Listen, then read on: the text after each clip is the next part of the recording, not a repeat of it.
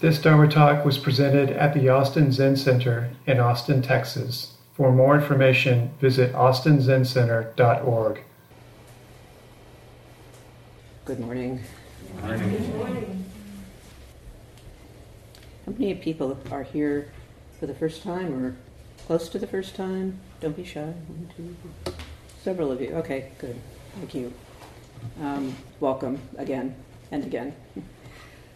So today, as I said, I'm going to talk about zazen. The thing about which we don't say very much. talk a lot, but we don't really kind of talk about what it is or what it isn't, and we encourage people to explore it for themselves rather than telling them what to do or, uh, you know, how to do it, except for certain very specific instructions. How many of you have had zazen instruction here or anywhere? Most of you. Okay, so you're sort of familiar with how that goes. And the impulse for this talk is I think I could say there are three reasons why I wanted to give this talk. One is coming out of conversations I have with people, private conversations or practice discussion. We call it practice discussion, sometimes we call it dokusan. Um, sometimes I hear people speak of their, I don't want to say difficulties in zazen, but their experience in zazen, they have questions. So it's partly out of questions that I keep hearing. so I thought I might just speak about it generally without referring to any particular conversation. But if you hear an echo in your own mind, you'll know that you share some of the same questions that everyone else has. So that's one thing. Um, the other is that uh, we have this uh, visitor coming next week who's written a very interesting book about Zen practice and about Zazen, Zazen mind, and Zazen as the heart of the, the fundamental basis of compassion. And I thought might be useful to say a few things to you all here um, from you'll, you'll realize it's not entirely my perspective. I, am going to quote a lot of teachers because they all had wise things to say with which I mostly agree. Um, so I'm picking and choosing the teachers that I'm going to quote. But the third thing is personal for me. Recently, I had a conversation with my root teacher, uh, in North Carolina, uh, Josho Pat Phelan. Um, I mention her from time to time here. I trained with her for 20 plus years, and she ordained me as a layperson and also as a priest. And so she had a very long time to guide and observe my practice. And uh, so in our recent conversation, you know, I expressed some kind of feeling um, about my uh, still new role here as, as uh, guiding teacher for the Austin Zen Center. For those of you who are new, I took up this uh, position in June. And um, she said to me, You've been sitting Zazen for 23 years. She knew the exact number of years I'd been sitting Zazen. And you know, bear in mind, I haven't seen her in three years. I haven't. I left right as COVID was hitting North Carolina, and I haven't. We talk from time to time, but so, anyway, she knew that. And then she said to me, and I guess this was supposed to resolve whatever I had brought up with her, she said, You're a Zazen priest. And that's all she said. and then I remembered, you know, like many years ago when I was, I had an aspiration to be ordained as a priest. You know, her emphasis for all of us who had that aspiration was a priest serves the Sangha. And a priest manifests this in a very important way by sitting zazen and by supporting other people to sit. So since we spoke, Josho and I, I've been sort of ruminating about this. What is it to be a zazen priest? What is it to encourage others to sit? And so on. So zazen, for anyone who is new, is the Japanese term we use for what is usually called meditation, right? And there are lots of meditation practices in Buddhism and in other uh, spiritual traditions. Sometimes zazen is translated as Zen meditation, right? Um, to specify that it's this kind of meditation and not some other form of meditation. And as you may know, Zen itself is the Japanese pronunciation of the Chinese word Chan. Right? So Chan Buddhism is Chinese Zen Buddhism. And Chan is in turn how the Chinese say jhana, which is Sanskrit for meditation. right? So jhana, chan, zen. That's the kind of linguistic lineage. Zazen is literally sitting meditation. The za of zazen is sitting. Right? So that's an interesting little factoid right there. Our emphasis is on the sitting part of meditation, which is, of course, something we do with our, our bodies.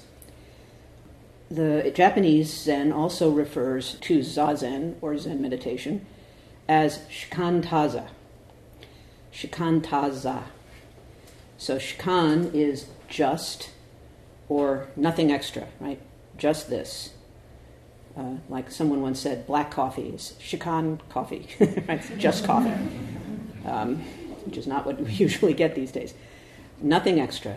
Ta is a word or a particle that means just exactly, exactly, like like that, like meeting something exactly.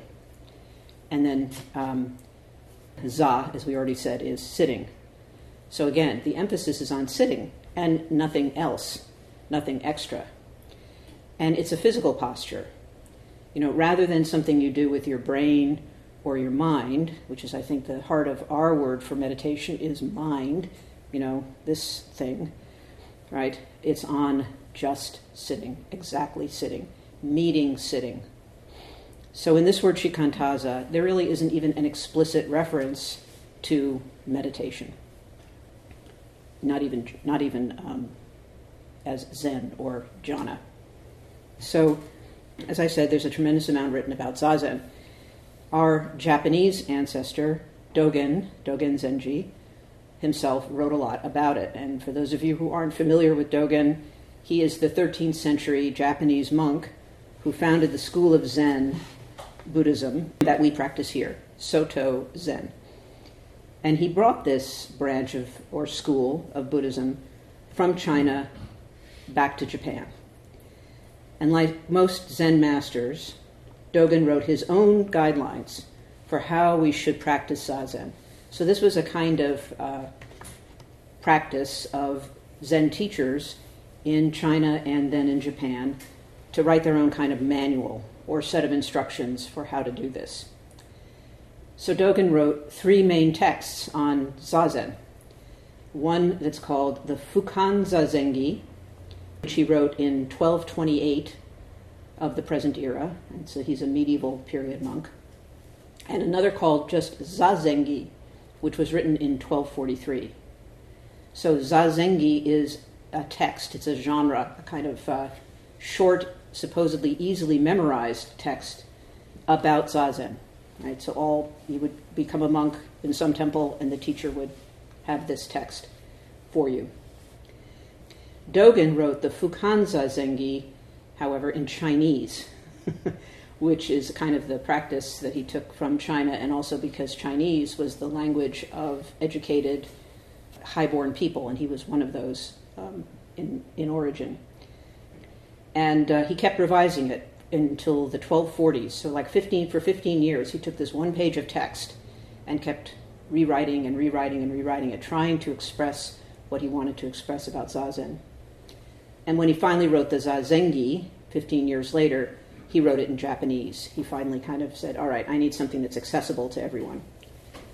He also wrote a third text called the Zazen Shin, sometimes translated as the point of Zazen, as well. And there are Chinese precedents for this text as well. I'm not going to talk about it today, but I, I certainly recommend reading it if you're uh, interested. And also, Dogen spoke of Zazen very often in his other writings, but these are the three in which the focus was Zazen. And I think it's interesting that this title, Fukan Zazengi, the first text that he wrote means the universal recommendation of Zazen for everyone, right? So even though he's a monk and he's establishing a temple and he's going to train monks, people who are full time practic- practicing, he felt, and we still teach, that this practice is recommended, available to, uh, and some teachers say essential for all human beings, right? without exception. Dogen had traveled to China, which was a very dangerous journey in those days, looking for a true teacher. He was not satisfied with the teachers he found in Japan. And he thought that his own Chinese master, the one he finally found, uh, his master who was named Ru Jing or Zhu Qing in Chinese, was the only one to have really understood Zazen since the Chinese Tang Dynasty master Hyakujo, who lived from 720 to 814. So he thought nobody had really been practicing true Zazen for like four or five hundred years. So that's the background to what I'm about to talk about. It's a line of Dogen's Fukan Zazengi that supplies the, the title I've used for this talk, which is Zazen is not learning meditation.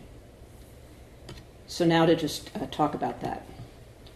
So Dogen wrote this text, and he gave very detailed instructions for how to arrange the body in a sitting posture. Right? And they're very similar to what you'll hear in Zazen instruction in any Zen temple anywhere. Right? Sit like this, keep your spine upright, put your uh, shoulders in line with your ears, you know, lower your gaze, but keep your face up, right? This should sound familiar, I hope, if you've been through Zazen meditation. So he gives these very detailed instructions, and then he says, so I'm quoting Dogen, the Zazen I speak of is not learning meditation. It is simply the Dharma gate of repose and bliss. Everybody giggles usually when I say that. The practice realization of totally culminated enlightenment. It is the manifestation of ultimate reality. He says, traps and snares can never reach it. Once its heart is grasped, you're like a dragon gaining the water, like a tiger taking to the mountains. For you must know that just there, in Zazen, the right Dharma is manifesting itself, and that from the first, dullness and distraction are struck aside. Right? So, these instructions lead you to the Dharma gate of repose and bliss, right? While your knees ache and your mind wanders and you think about that cup of coffee you wish you had had and all of that. So, the first thing I want to uh, tackle is this firm statement in both the Fukan Zazengi and in the Zazengi, both of the texts that he wrote specifically about Zazen, that Zazen is not learning meditation. Like, what does that mean? We just we learn how to meditate. How can you say Zazen is not learning meditation? So the word that is translated here as learning meditation, where it's translated, we use a phrase, two words, learning meditation there's one word in Japanese for this, and it's shuzen. Sorry, shu. It's not that shu. shuzen. This means a training practice. Training is about learning, right? When you train to do something, whether it's you know a sport or a musical instrument or anything else, right? You're learning something. So it's not shuzen, learning uh, meditation. Shuzen is aimed at a state or states called jhana in Sanskrit. Sometimes that's translated as meditative absorption, a kind of concentration. And remember, Zen is how the Japanese say jhana, so there is some relationship here. Um, jhana, uh, or in, in other words, samadhi, which is another way of, of talking about concentration, is one aspect of Buddha's Eightfold Path. And it's also one of the six paramitas, the six so called perfections, um, which generosity, morality, patience, vigor, you know, effort, concentration or jhana, and wisdom. Those are the six paramitas. Right? So there are all these lists in Buddhism, right? Lots of lists. Um, and this uh, jhana, concentration or samadhi, appears in those.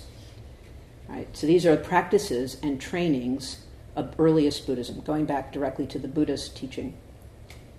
Um, one definition that sort of took me aback when I was looking at uh, various sources for this talk, one definition of jhana is trance. That's a modern uh, translation or modern gloss on what that means. I'm, I'm not sure I would go that far, but it points to the quality of jhana as a kind of willed or conscious effort aimed at a particular mental state, right?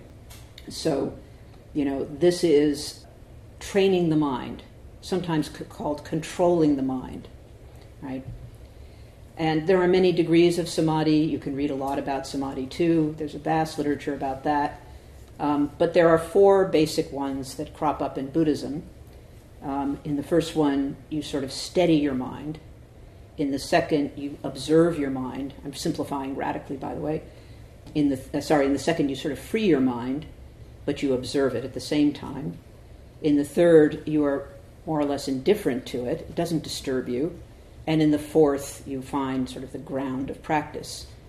And one Japanese teacher from the early 20th century said, This is all that the Buddha's taught, just these four samadhis. He founded uh, his religion upon samadhi, according to this teacher, Soke An. This was his name.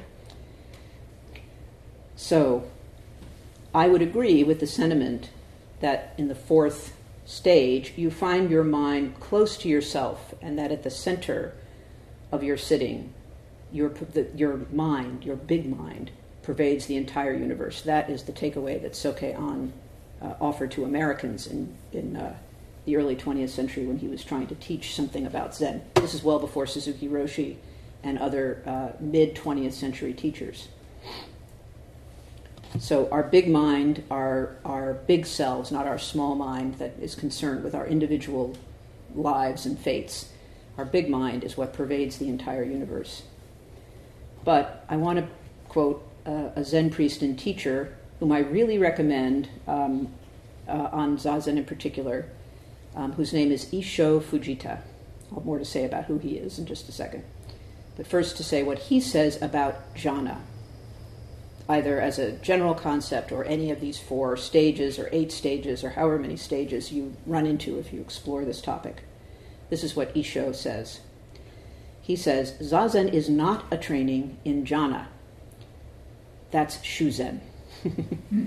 right? He says it's one genre of Buddhist practice, like the three studies, um, which he says are, are uh, morality, concentration, and wisdom, or the six paramitas, which we just mentioned. Right? All of these things are trainings. Right? They're techniques. He says that, those kinds of things, are a quite different practice from Zazen. In other words, he says, Shuzen is a personal training to achieve some kind of individual ideal. And he calls this Hinayana, which is a term we don't really use anymore, small vehicle, right? Kind of personal salvation, personal practice for one's own personal benefit, which, you know, may benefit the world, but we're emphasizing practice for ourselves. And he goes on to say Zazen is an expression of something transpersonal, larger than your personal concerns. It's something universal. And he calls this the great vehicle, Mahayana, which is what uh, Zen uh, partakes of. That's our larger school, the large vehicle, right? Everybody on the bus. So Fujita says that the instructions that we all receive about how to do zazen are kind of first steps that we use to learn about our bodies and minds, which many of us are not very well acquainted with, actually. Right? But these instructions are shuzen, right? Learning meditation. As he says, are venerable, venerated instructions like count your breath, or naming phenomena that arise in your mind, or states of mind, right? These are all uh, shuzen. And even more so, attempts to control our thoughts, or attempting to reach or produce various states of concentration? Aiming at something other than what's actually happening, who you actually are, right here and right now. Fujita says Zen master Dogen calls this type of action go e in Japanese, go e, or forcible action, right? Like, you know, it's our will, which we, are, we always think we need to apply to things. I'm going to make this happen, right? That's go e.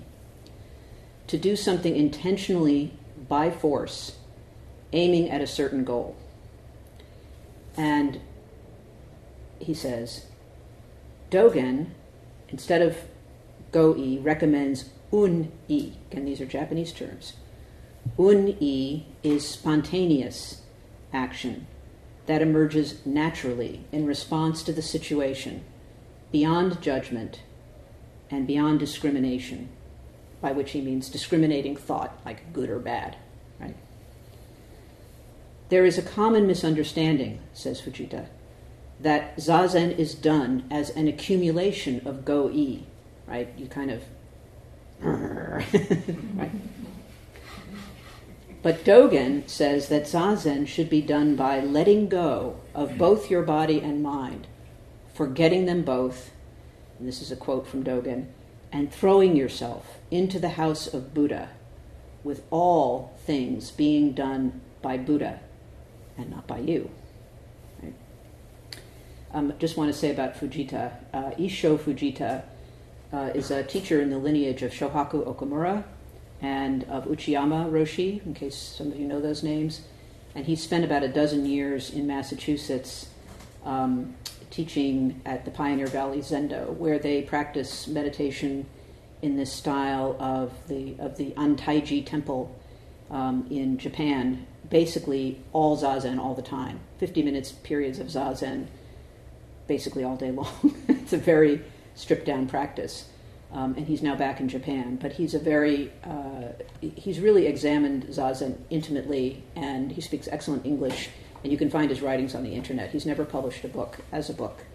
Um, but if you look for polishing a tile and Fujita, Issho Fujita, you'll find a collection of his writings on uh, Zazen. Another teacher that I'd like to quote for you is Domyo Burke.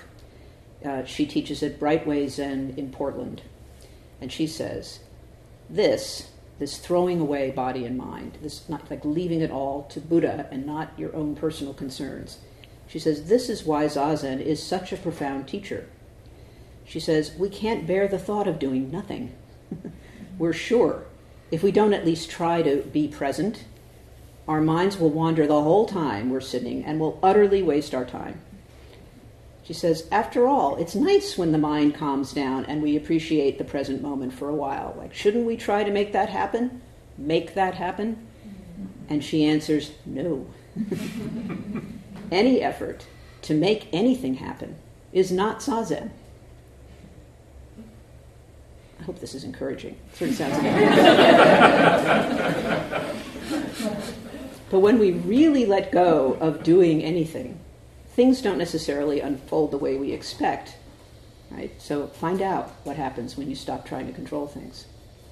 She says, What matters is not the content of Zazen, feeling some particular way, having some particular experience. It's not the content, but the space you're creating for it, for whatever happens, by just sitting. It's turning toward reality with graciousness instead of self interest even self interest around your meditation experience, right? So pause for a moment and say, right, if if we continue on the path, which I don't know that I've actually stopped continuing on, but if you continue on the path of how can this make me a better person, a better Zen person, a better priest, whatever, right? You're still thinking about this person, and it's not fully zazen. Fujita, going back to him, also says, as is often the case for us, each of us sits zazen in order to attain something peace of mind or satori, right? An enlightenment experience, some kind of special experience of oneness or unity or, you know, the dropping away of one's usual consciousness. He says, then in the name of seeking the way or practice, we each become obsessed with spiritual practice as a means of resolving our individual internal suffering. And in the process, we become more and more absorbed in a narrow, complicated world. Because that's just what we do. From the beginning, he says, there is no idea of throughout all things in this standpoint.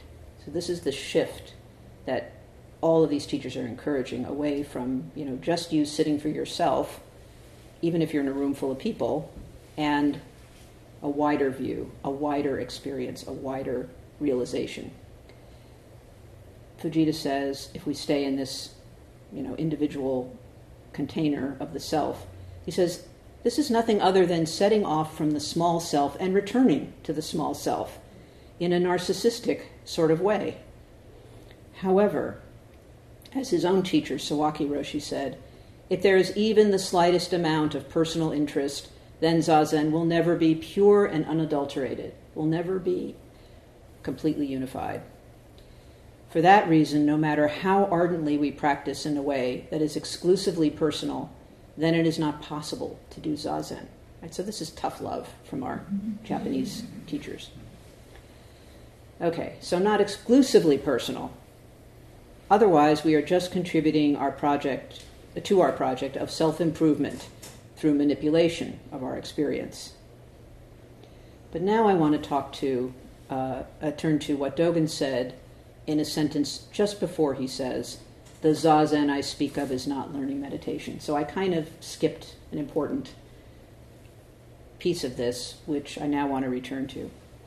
Um, and what he said right before is also a famous line and important uh, here. He says, Once you've taken up the posture and you've settled into an immobile sitting position, he says, think of not thinking. So, this is the place where he addresses what is going on with our minds, our everyday minds, our everyday consciousness. He says, think of not thinking. How do you think of not thinking? Non thinking. This in itself is the essential art of Zazen. Now, this essential art is hard to understand by using these English words, right? What is the difference between not thinking and non thinking, right? this seems like more obfuscation. Well, we have just said to include everything, right? Not to manipulate your experience or try to aim for some particular uh, thing, um, is also the essential art, right? To open to everything, to throw everything into the house of Buddha. I love that phrase. And leave it all to Zazen without trying to do anything. Well, that includes not trying to stop thought. So, non thinking, not thinking. This doesn't mean cut off thinking, get rid of your thinking, thinking is bad, right? All these things, right? We can't stop thought any more than we can stop breathing or can stop the beating of our hearts. So, what is not thinking if it's not stopping thought? There's a lot written about this too. But what I most like is a teacher Koun Franz uh, take. And Koun practiced in Japan and knows Japanese very well. He now teaches in Nova Scotia.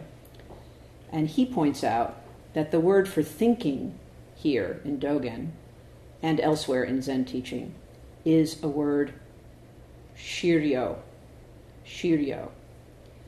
Right, so that's the word used here for thinking. Not thinking, what we are translating as not thinking, is fu shiryo. Fu is a, a, a negating term like non or not. And what we are differentiating in English as non thinking is hi shiryo. So they're two different prefixes that mean no or not. So he says, uh, in um, looking, he said, if you look at these prefixes, fu and he, this doesn't really help us very much, like not and non. They don't really help us very much. But he realized that shiryo, the term for thinking, is not the usual word in Japanese for thinking, our everyday thinking. Right? There are a number of words actually that contain this word she or this initial uh, part of the word she. But ryo, right? So she is a, a root of the root meaning of the root for the word thinking but ryo is what makes the difference. Shiryo. Ryo refers to measurement, like a ruler, right?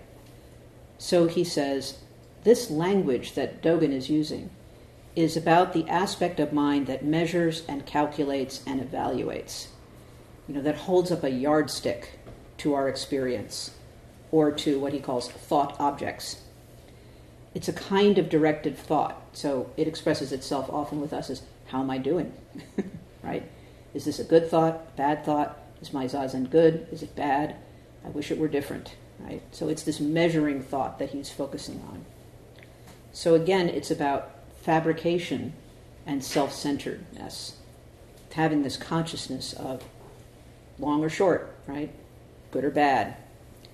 Five minutes of zazen is not as good as an hour of zazen. All of these thoughts are, are what he's aiming at. So we want something and we measure how we're doing. That's shiryo.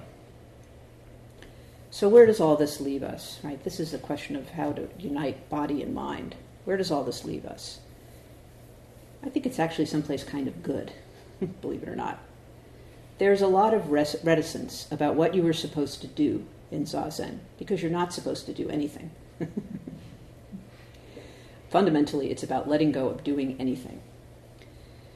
There's a phrase one inch Zazen, one inch Buddha, right? One moment of Zazen is one moment of eternity, and things like that, right? You can't compare or measure Zazen to anything. And it is the Buddha we already are that does Zazen. You individually don't do Zazen. It's a big mistake, actually, for you to think, or for me to think, or any of us to think, I'm doing Zazen. Even though, of course, you are. Right? In the realm of the relative, each of us does Zazen, or sits down at least. Right?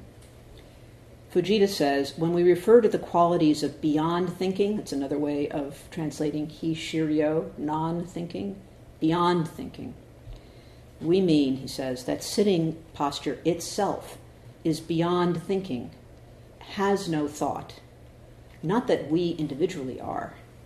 He says we will never be beyond thinking, right? Just as, just as we can't stop breathing, as long as we live what we can do is sit with the faith that zazen posture itself is Buddha, right? And that zazen posture itself is beyond thinking. Fujita says, we tend to think that we are sitting zazen. This is not the case. The entire universe is sitting zazen, expressed through you. My root teacher, Josho, with whom I started this whole talk, said, uh, once. She quoted uh, another Japanese teacher named Tatsugami, who came to Tassajara, the monastery of San Francisco Zen Center, to help Suzuki Roshi set up the formal practice there. And Tatsugami said, You cannot truly understand something without devoting yourself to it. If you try to do something with complete wholeheartedness, you will turn out to be yourself. And Josho herself commented on this in a talk about the Fukan Zazengi. She said, This is one of the secrets of Zen. we dedicate ourselves to hours and years of upright sitting, developing our awareness, our awareness that isn't centered on anything, not ourselves, not in any one thing, developing our awareness, settling deeply with fundamental, basic being. And the result is that we are simply completely ourselves, nothing more or less. So, going back to where I started, I've spent decades now, as she pointed out, devoted to sitting and to wholeheartedly and devotedly practicing Zen. When Josho said, I am a Zazen priest, I think that this is what she meant. I turned out to be myself, no matter what the reasons were why I came to Zen. Nothing more and nothing less. And I wish the same for all of you, just to be yourselves. Thank you very much. And I don't know if there are any questions. Probably there are lots of questions. Um, I'm here to answer the best I can. Yes, Eric. Yes, Eric. When you talk about um, when you're sitting zazen, or the whole universe is sitting zazen, yeah. could, you, could you talk about that a little bit more? well, I think that this is pointing us away from thinking, I'm here sitting, right? And this is, goes along with Dogen's fundamental teaching that practice and realization are not separate. He, he saw them as one thing. And in fact, there's a word, which I'm not going to come up with right now, that basically means practice realization. It's like written as one character, you know, one thing, one character. And one way of thinking about it, if you need to think about it, I think is uh, I'm going to go home and stare at the wall for a few hours. Um, one one way to think about it is that you and every phenomenon, the ten thousand grasses is sometimes you know used as a a metaphor for all phenomena. 10,000 grasses is like, you know, you see a huge field and they all look the same, but they're all unique as well, right? Any phenomenon in the universe is an expression of the entire universe. Right? The entire universe is present in that one blade of grass, right? And, and nothing can be separated from the entire universe. And you can do this analytically and pull it apart. And this is part of what the training of Buddhism, these trainings, gets at to break down phenomena in a way that dissolves these this thinking of me and that thing over there, right? So everything is expressed in one single thing, and one single thing is expressing everything. And we sit because out of that truth. We take up this posture. It's sometimes called, the posture itself is sometimes called a mudra. The, the Buddha mudra is sitting in this posture. Right?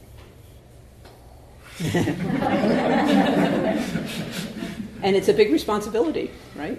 You know, you feel it as a big responsibility to take up this posture, which is beyond thinking and beyond the individual. Suzuki Roshi once um, walked into the Zendo uh, on Page Street in San Francisco, and there were all these people sitting facing the wall, you know, in the same posture, wearing the same thing. And he said, When you're sitting like that, I can see your individuality. So it wasn't like, you know, looking at a person saying, Oh, she's wearing this and he's wearing that, and the, their hair is this long, and this person has glasses, and the things that we usually use to individuate, right? It was when everyone was doing the same thing and expressing themselves fully in zazen posture, he said he could see each of them. That, that, that story helped me to understand a little bit maybe of what he was talking about, what, what this teaching is about. Yeah. Thank you. Jose. Uh, yes, I liked very much uh, differentiation between go-i and un-i. Mm-hmm. Um, and uh, I, I wonder if uh, both are needed, uh, at least uh, as you're trying to navigate this terrain um, in order to stumble somewhere uh, and try to figure it out because uh, uh, too much go-i is frustrating and trying to cultivate too much, trying to find un-i is difficult without any sort of scaffolding. Yeah. So this is where intention comes in, right? So we have an intention to practice, some, something resonates or something t- brings us to practice, right? Usually it's some suffering that brings us, right? And we walk into the room and it's like, as Josho said to me once, you know, happy, well-adjusted people are totally content with their life. Don't enter a room that's part, you know, kind of dim and face the wall with a bunch of strangers, right? It's like something that that's bringing you to do that. You know, it's usually like I'm miserable. Like maybe this will help. So, um, yeah, and elsewhere in his voluminous writings, Fujita says something about the Buddha and his own uh, path. And so, you know, if you read a life of the Buddha, he came from he was he was the son of a king. He was supposed to be a king, and he leaves because he realizes like, oh, life is impermanent. And he t- takes up a, a, number of different practices with different teachers, and he masters them all really quickly. There are all these, you know, spiritual teachers wandering around northern India, and he takes up with different ones, and he learns these, you know, shuzen or some kind of practice, some kind of training, and he's, you know, his karma of many lifetimes brings him to a point where he can like, yep, got it, got it, got it, and he leaves each teacher because it's it's not giving him the answer he, he's looking for. Right? So he, he does all these practices. He does the Shuzen thing. And then after a while, he leaves all teachers and he practices severe asceticism. And there are these disturbing images of the Buddha that you can find where he's just a rack of, he's a skeleton. He's basically a skeleton. Because he's fasting, he's mortifying his flesh, he's not, you know, he's not eating or he's eating just enough to stay alive. And at a certain point, this also seemed to him to be not the way, right? The extremes are not the way. That's all go e. right? That's all Go E. And what, what he remembers, and Fujita thinks this is important, he said, okay, but I don't want to give up, right? He, he thinks there must be a way. And he remembers as a child, he sat down during, I think, a plowing season or harvest, I don't know which, but he was outside and he sat down under a tree and he felt happy. He felt content. And he thought, well, maybe that's it. and that's un-i, I think, and that's what Fujita kind of points to. But he wouldn't have had that natural impulse, I think, if he hadn't done all the go e stuff, right? So it's like, does this sound familiar, right? I try everything, right? Um, and then it's the simple thing that is comes up from some natural place where it's it's innocence, like children, you know. And uh, he was he, he sits down under a tree and says, "I'm not going to move until I unfold this happiness fully, this contentment, this non-doing." He also, before he sat down, you know, ate and bathed and kind of returned to life. Right, negating life was not not what was working either. So this is where we get the middle path. Pat.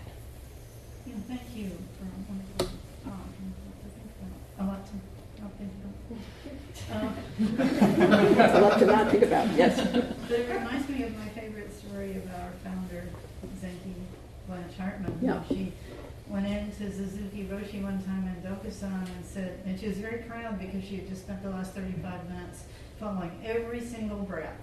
She, she told him, you know, she had followed every single breath, and he said, "Don't you know? You don't do zazen. Zazen does you."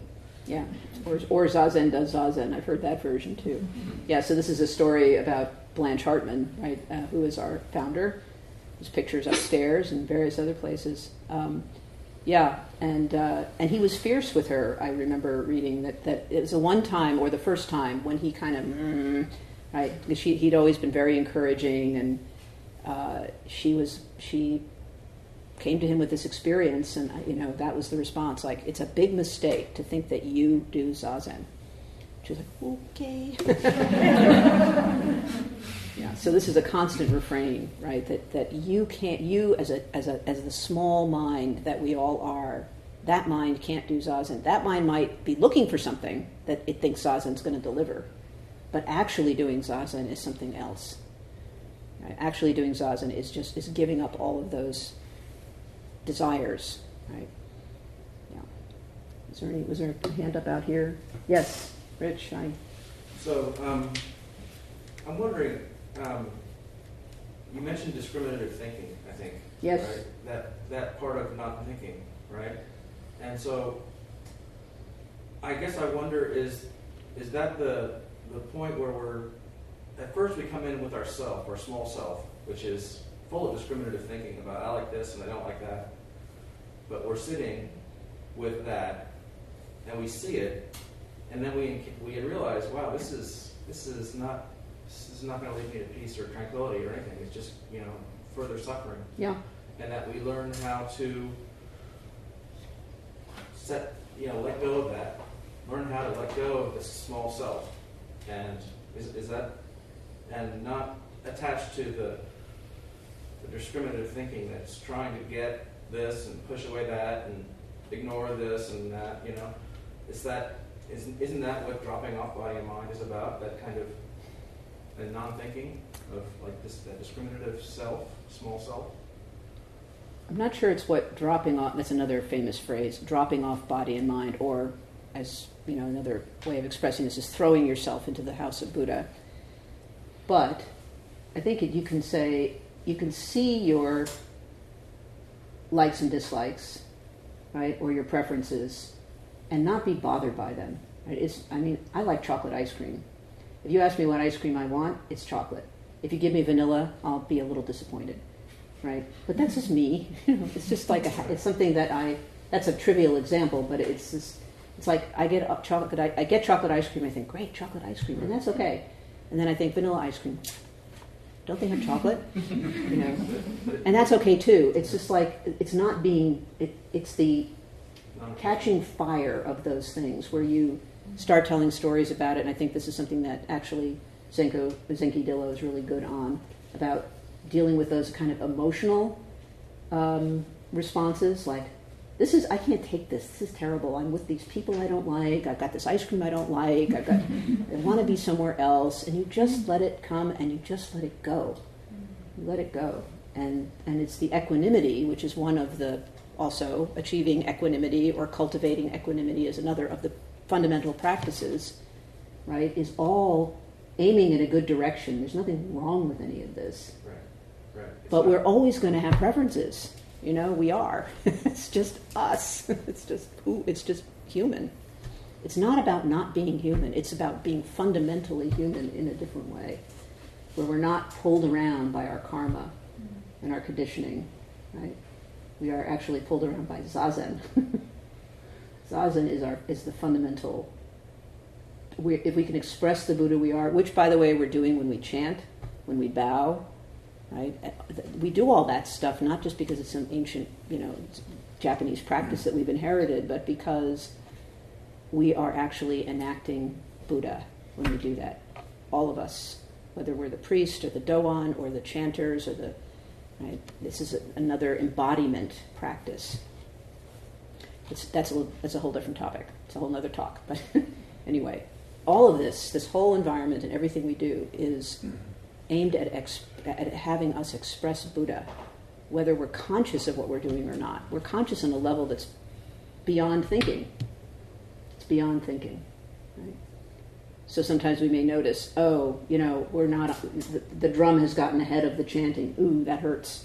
Just keep chanting. you know? Yeah. That wasn't a comment on anybody's drum. but it happens, you know, right? I think I missed Bunkai's question. He, he has popped out. Is there anybody online who has a question? I don't think so. No one is appearing. Okay, well, Bunkai is my husband. He can ask me later. So. Any other questions? I want to um, I want to just share with you one last reading from Fujita, whom I know. I've I've met him, and he did a couple of retreats with us in Chapel Hill Zen Center, and that's part of why I wanted to bring him to you. If he were not in Japan, I would invite him here. Um, so here's what he says about sitting in zazen. While we are sitting in zazen, we definitely have a feeling of disappointment and unsatisfactoriness, a sense of uncertainty or fruitlessness. We think, I'm working so hard, but I'm not experiencing the response or effect I wish. Maybe I am doing something wrong. Maybe my effort is not enough, or maybe I'm not suited for this practice. Right? He says these are the kinds of doubts and questions that arise. And he said, sometimes we think, should I just should I keep doing this? Right? Or not? Is it this is it not a waste of time? he said, but that is totally all right for Zazen. He said, it is a good sign that we are doing Zazen in the right direction. Right? Because we're thinking, I'm not getting anything out of this that I wanted or that I think I should be getting, and yet we keep doing it. So you're going in the right direction. He says, the fund- one of the fundamental teachings is the first noble truth. All life is, has, has suffering as a part of it. Yeah, life is suffering, but but the word for suffering it really could be translated as unsatisfactoriness, right? It's not just like like ah, suffering. It's like vanilla ice cream.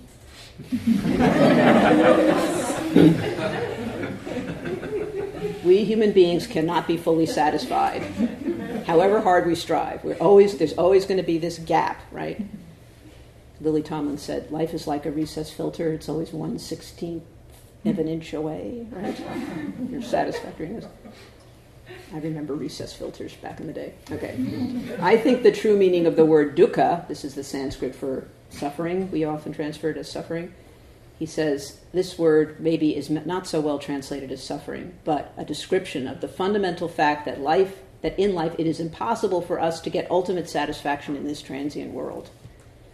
So what we're doing is trying to be fundamentally okay and then find the joy in this transient world. Right? We are alive. It's a miracle. And it's wonderful. Right? So we settle in this feeling of unsatisfactoriness. right? We settle in being unsettled. And that's kind of maybe how dropping off body and mind happens ultimately. So he says, to do zazen, we should just clearly and deeply admit that there is no other way to authentic peace, and just sit down with unsatisfactoriness. Thank you all very, very much.